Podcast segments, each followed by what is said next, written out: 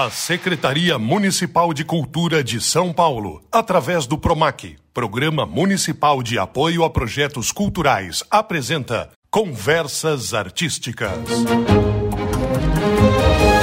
Salve, salve! Seja muito bem-vinda, seja muito bem-vindo. Estamos começando mais um episódio da série Conversas Artísticas. Quem fala aqui é Paulo Bonfá. E eu sou a Camila Ciroja. A gente está aqui direto do Céu São Rafael, em parceria com a Coordenação de Cultura aqui do Céu, trazendo mais um episódio do Conversas Artísticas. Durante toda a execução do projeto, incluindo a gravação do programa, nós estamos mantendo todos os cuidados de distanciamento social para preservar as condições de saúde de todos os envolvidos. O que isso quer dizer? Que apesar de não ser a coisa mais legal do mundo, estamos sim usando máscara nesse momento, inclusive usando álcool em gel e garantindo distanciamento seguro. Para iniciar a nossa conversa de hoje, a convidada é muito especial. Priscila Yokoi, seja bem-vinda. Muito obrigada, é uma honra estar aqui com vocês hoje. Nós estamos falando hoje com você sobre um universo de dança traduzido para o balé. Para ser uma bailarina como você, o que, que é necessário? Vamos começar pelo princípio. Claro.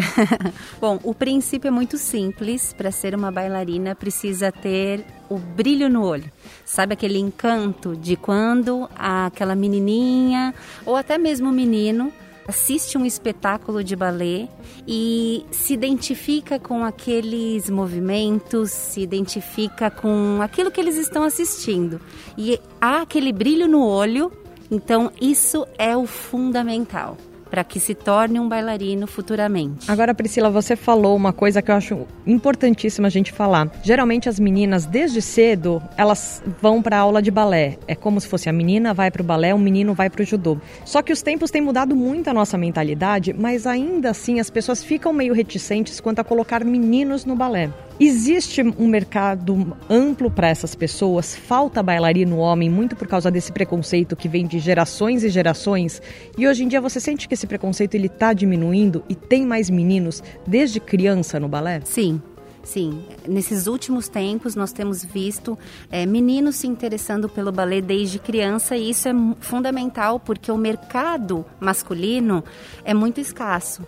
Então os meninos eles têm mais chances de conseguir um, uma, um, um entrar numa companhia, um trabalho por conta dessa falta, né, de homens no mercado da dança.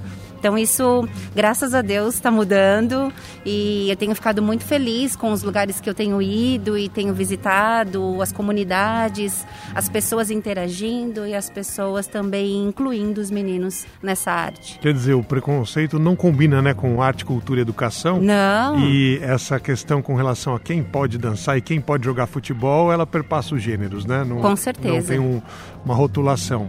Você fala sobre o brilho no olho, né? A identificação com aquela atividade é algo que vai traduzir talvez o maior interesse, um prazer em vivenciar aquele ambiente e tornar a iniciação algo mais natural para uma criança, para um jovem. Exato. Para quem olha a dança, especificamente o balé, como é, uma atividade não profissionalizante, puxa, eu gosto, eu gostaria de conhecer mais, eu gostaria de poder assistir mais apresentações, uhum. é, ou eu até poderia trabalhar com isso, mas eu não sinto que eu seria artista. Uhum. É, como que funciona a produção de um balé? E hoje existem casas fixas, teatros, companhias que têm é, programação regular para quem quer se iniciar no assunto. Olha, fiquei curioso quando eu vi a conversa no Conversas Artísticas. Legal.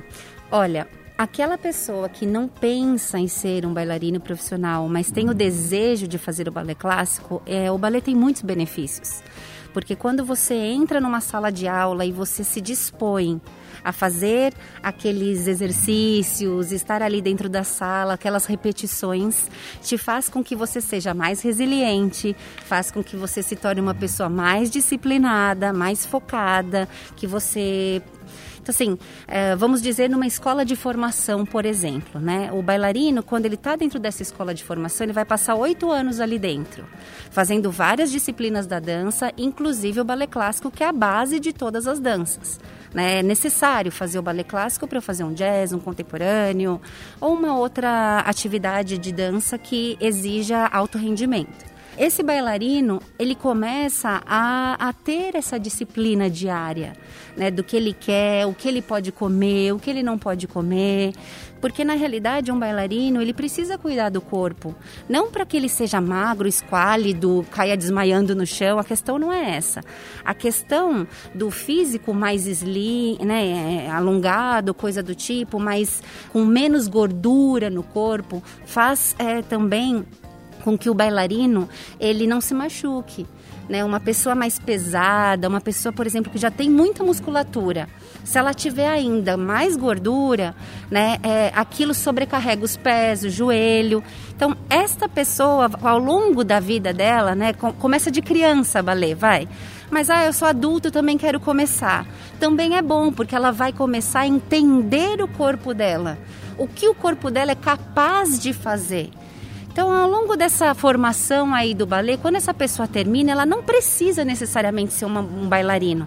Ela pode ser um médico, mas você pode ter certeza que se ela for um médico, né, se esse bailarino for um médico, ele vai fazer a medicina com excelência, porque ele vai saber o que é a disciplina, ele vai saber que tem hora para começar, hora para terminar, ele vai saber que, que tem que respeitar o professor, né? Ele vai saber a, as coisas do dia a dia que muitas vezes é, passam desapercebidos numa educação né, do nosso cotidiano. E dentro da sala de aula de balé, a gente acaba aprendendo de uma forma mais lúdica, vamos dizer assim. Então, não é necessário o bailarino fazer balé oito anos e ser um bailarino. Se ele não quiser, ele pode ser um produtor, ele pode ser um iluminador, ele pode ser um contra-regra, tem N funções dentro de um espetáculo de balé que essa pessoa pode se especializar.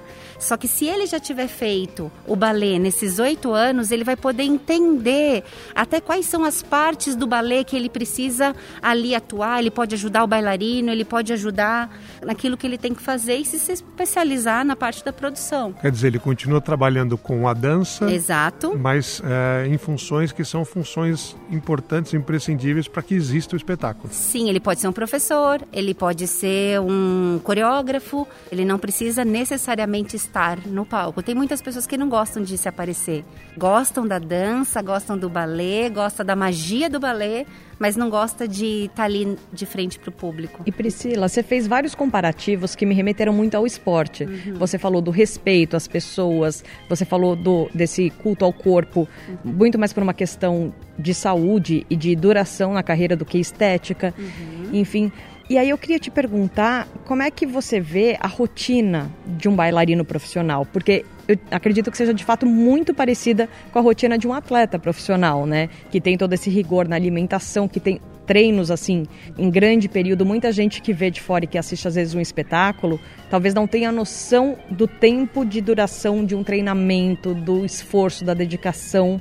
E quanto tempo que se leva para um profissional começar no balé até ele se formar? Olha, são oito anos de formação, né, do primeiro ano ao oitavo ano. Depois ele tem a companhia jovem que ele participa, que é a preparação para a profissionalização existe uma lacuna da formação para uma companhia. O adolescente se forma com 16 anos na escola de dança e aí ele vai entrar numa companhia com 20, 22 anos.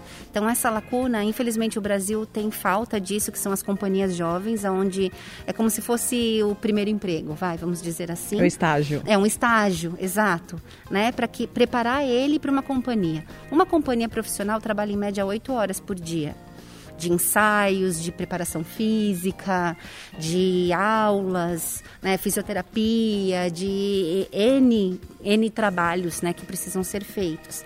Então, dentro de uma escola de formação, o fundamental é que os alunos já passem a vivenciar isso.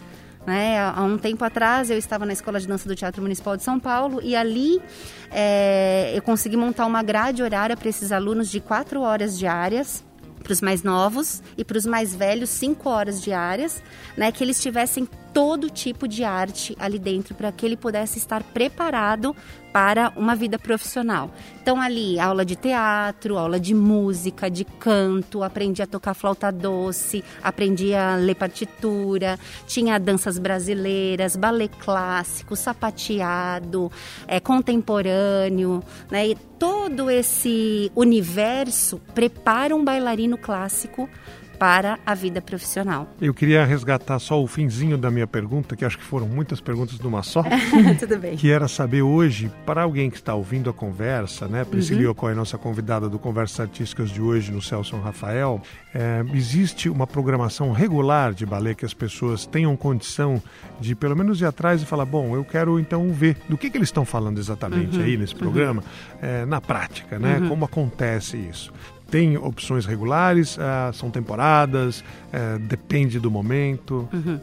Olha, no Brasil, de companhia clássica mesmo, existe o Teatro Municipal do Rio de Janeiro e algumas temporadas a São Paulo Companhia de Dança de balé clássico. Existem N outras companhias de dança, de jazz, de contemporâneo, excelentes companhias, mas de clássico mesmo, no Rio de Janeiro. E a São Paulo Companhia de Dança faz algumas apresentações clássicas. Aí eu peço para você dar uma clareada na nossa ignorância com relação a qual é o princípio que vai definir onde acaba o balé clássico e começam outros estilos, outros gêneros. Uhum. É a indumentária, é o tipo de acompanhamento e a rotina da dança. O que caracteriza o balé clássico? O balé clássico caracteriza a movimentação. Então, no balé clássico se utiliza sapatilhas de ponta.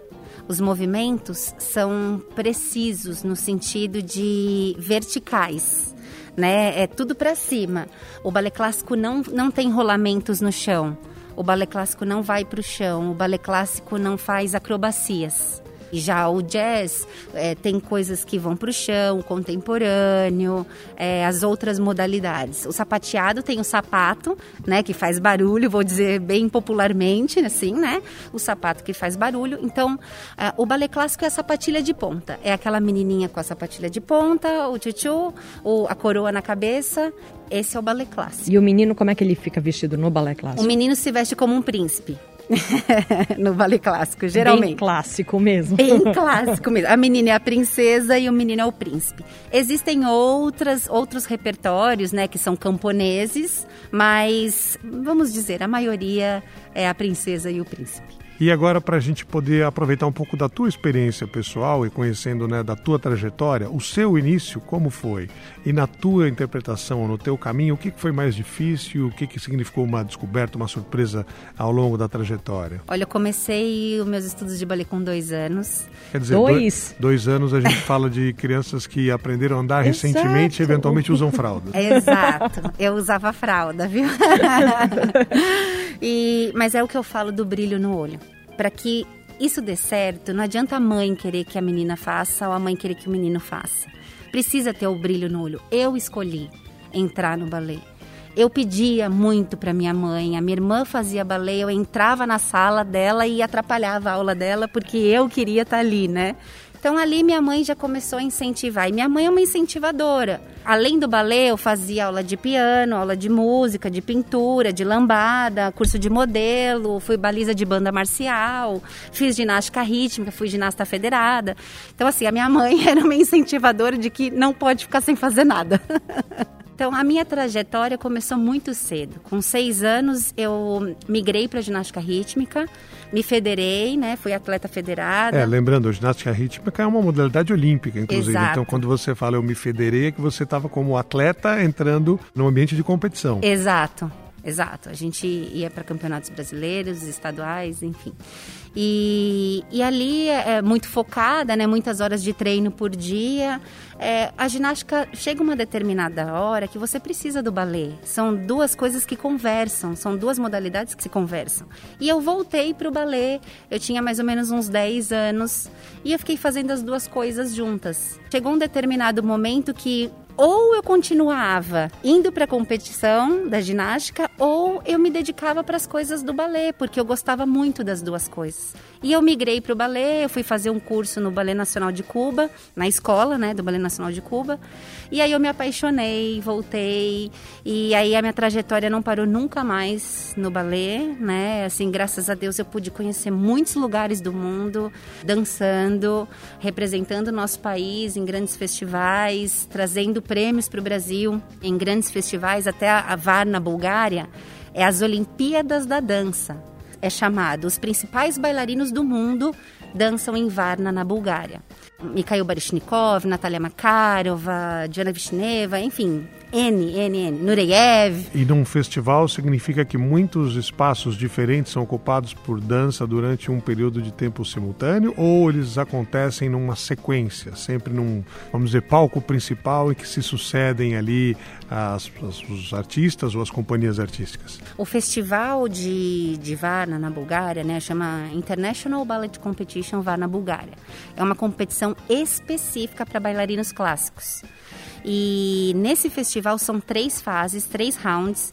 O primeiro round você dança um gran pas de deux. O que, que é o gran pas de deux?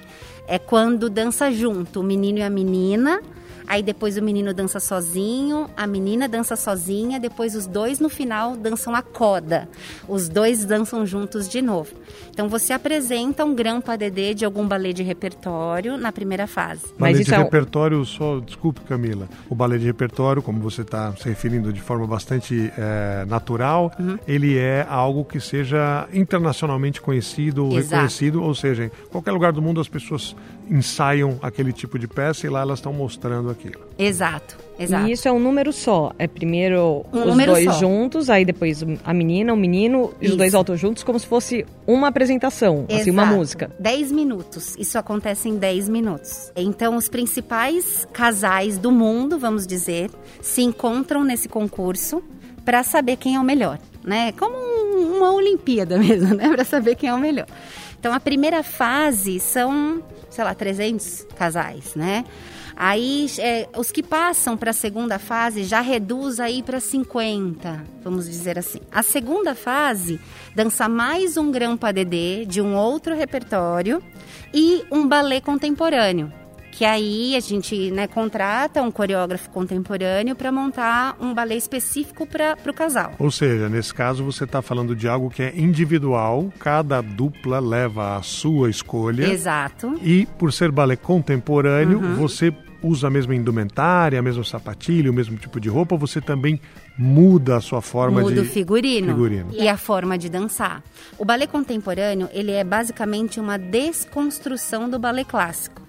É, o que o balé sempre está retinho, o contemporâneo, quanto mais é, não é solto, porque existe uma técnica para que isso aconteça. Mas Ele é mais fluido, talvez? Mais fluido, exato. Quanto mais solto pode ser, vai, a inércia precisa né, te levar, porque é quanto mais, assim, molejo você tenha, melhor fica no balé contemporâneo, né? É, é uma um balé é muito... se vencilhar daquele padrão clássico que é o durinho, Isso. é o esguio, é Isso. uma coisa mais. Gente, eu tô dizendo popularmente falando, né? Claro, claro. Sim.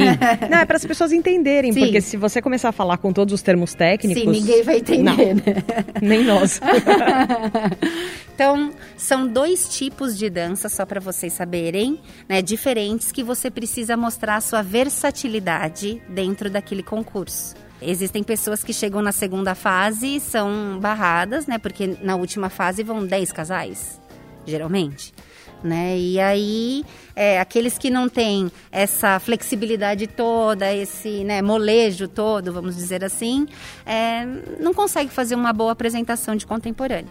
Então, tem essa importância das duas peças apresentadas, o Grampa Dedê e o contemporâneo. E a terceira fase, você apresenta um outro repertório de Grampa Dedê, né, de 10 minutos, uh, na terceira fase, mais um outro contemporâneo.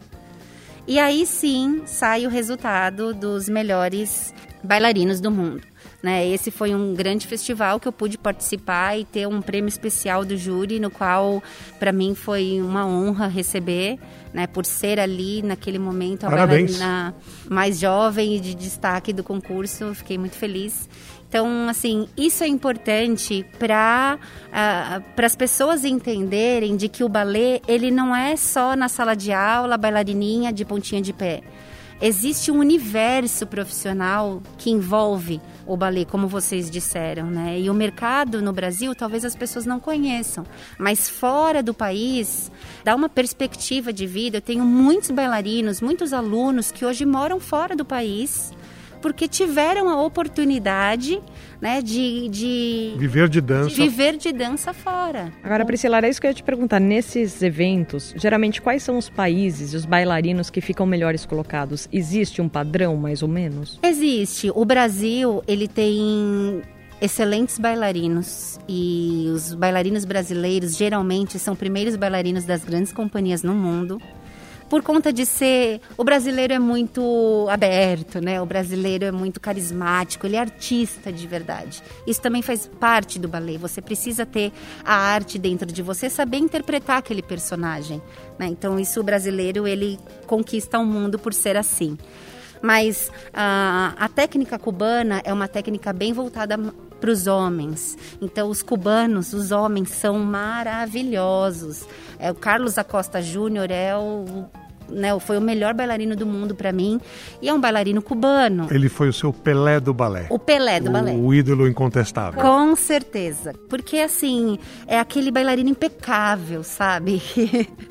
que não dá um senão ali, é, você entra dentro do personagem, você entra na história e você esquece que há dificuldades técnicas ali para acontecer. Quando você é, menciona né, a possibilidade de ah, viver de dança até fora do país, que tem uma cena no Brasil que é diferente, mas que talvez tenha muito potencial para se desenvolver, recebendo apoio, recebendo uhum. destaque. Quando você é, pensa na carreira para quem está trabalhando, qual é a longevidade de uma bailarina ou de um bailarino, né? Porque com o esforço físico, com a demanda de exercício, com a uhum. necessidade uhum. né, de se manter é, ativo, com contusões que podem acontecer, talvez uhum. durante também a carreira, existe uma faixa etária, uma média de idade. Ah, eu posso comecei com dois, com cinco, uhum. mas ah, até quando eu consigo ir em alto nível? Ah, dançar, você pode dançar até o final da vida.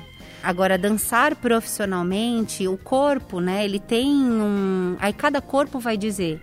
Né, o quanto consegue permanecer naquele alto rendimento daquela forma. Tem bailarinas que dançam até 45 anos, até 50 anos, dançando bem. Né? Outras 35, 36.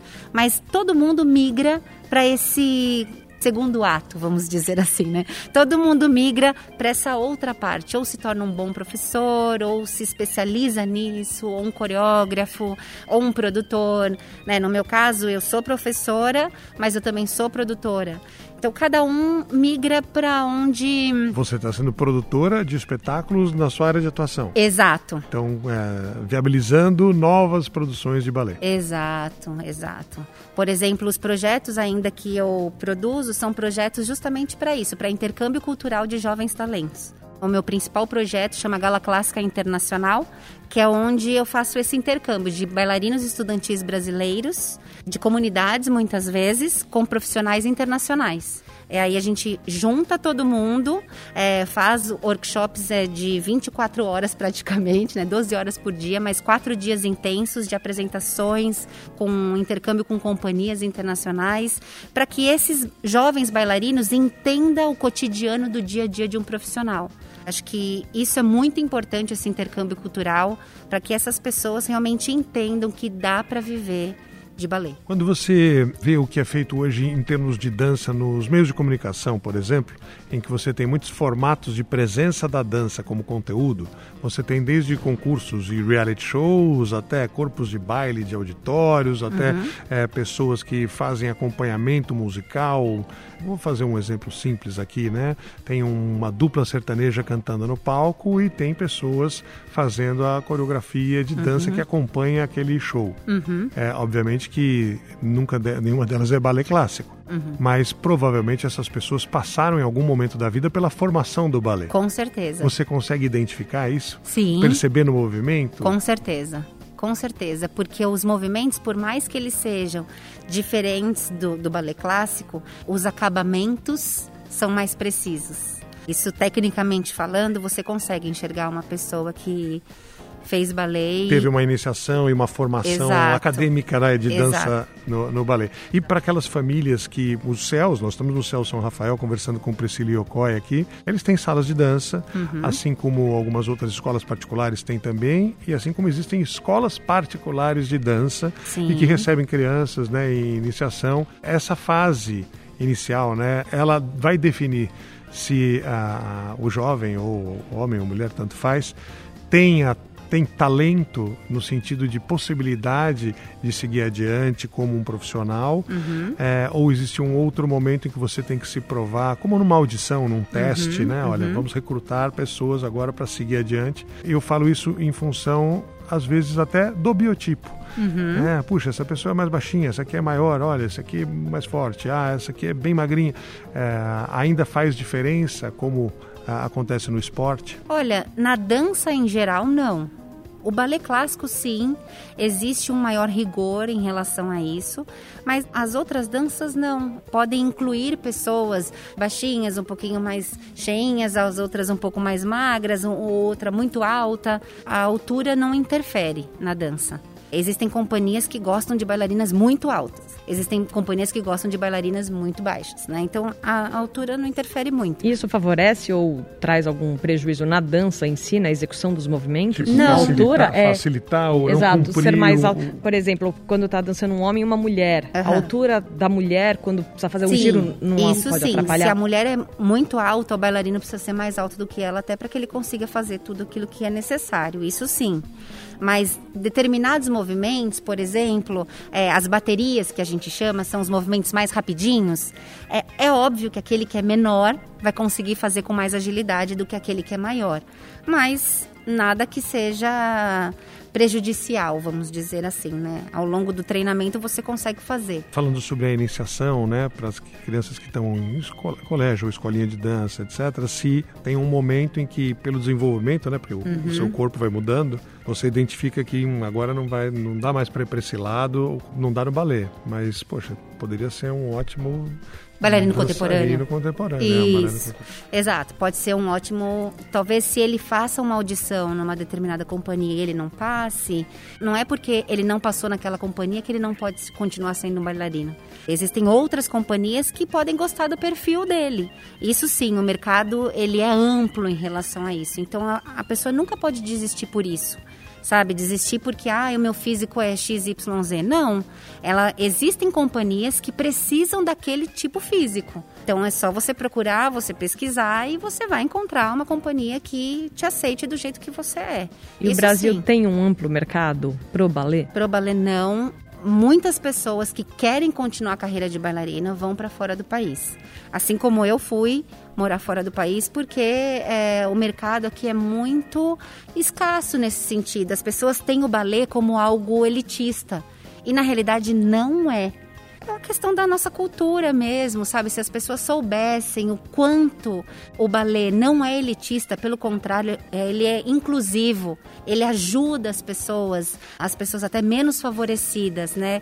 Entregar um sonho para elas de que pode ser real aquilo, que ele não precisa viver naquela comunidade para o resto da vida, que ele pode sair dali, sustentar a família dele, conseguir tirar a família dele daquele lugar, sabe, dar uma condição de vida melhor. Se as pessoas soubessem isso, o balé não seria tão escasso como tem cada vez mais sido.